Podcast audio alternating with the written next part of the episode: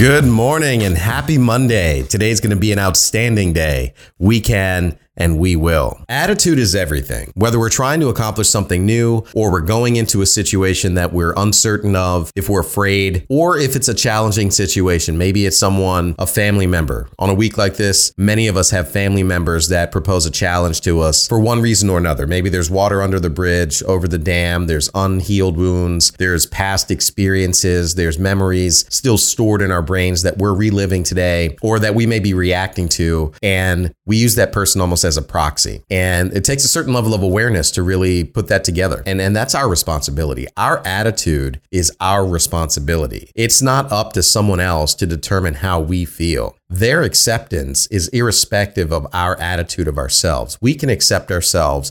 We can be happy. We can be joyful. We can be grateful, irrespective of what the other person thinks. As we go into a holiday week, it could be challenging for many of us as we spend time around people that may think differently from us, have different life experiences from us. But our attitude is our responsibility to take care of. So, how do we do that? How do we head into an uncertain situation or uncertain interaction or something that has proposed itself to be a challenge in the past. How do we do that going in with a clear mind, clear heart, acceptance, and a positive attitude. One of the things we can do is recognize that we don't know how this next interaction is actually going to go. If we go into it telling ourselves that it will go poorly, then it will. The reticular activating system will give us more opportunities to recognize something that this person is either doing or saying that proposes a challenge to one of our past memories or those unhealed wounds that I mentioned in the in the beginning. That takes a whole separate line of work to do. That's not going to happen in one week. But being aware of those things can help us to react differently to the behaviors of other people.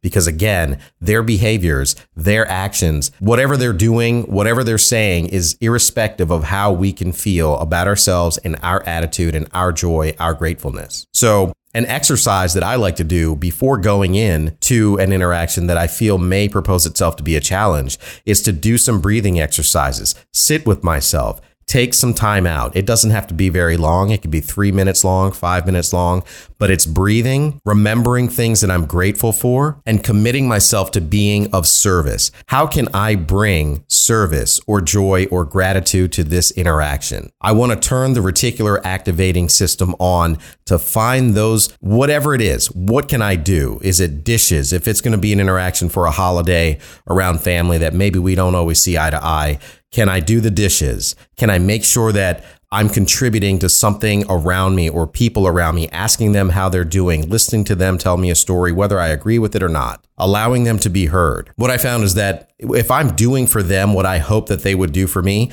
they may never actually do it because they've been the same exact way that they've always been the entire time that I've known them. But I come away feeling like I've done something valuable. I gave myself an opportunity to no longer react the same way that I always do. And that's a victory. So if you're anything like me and you may have some challenging relationships with people around you, especially going into a week like this, I did this Monday mindset a little bit differently. I started off one way, but I really think it's important. It's important for me and it may be important for some other people to know that we don't have to have the same interaction with people over and over again. And if we do, it's not their fault, it's our fault. It's our responsibility to maintain our own attitude. If they've been the same exact way, but if you're listening to this podcast, you've committed yourself to becoming 1% better every day, then now it's our responsibility. It's our task and our job to maintain a certain awareness and a certain mindset going into that interaction so that we can come out without an emotional hangover that ruins our productivity for the next two or three days. So,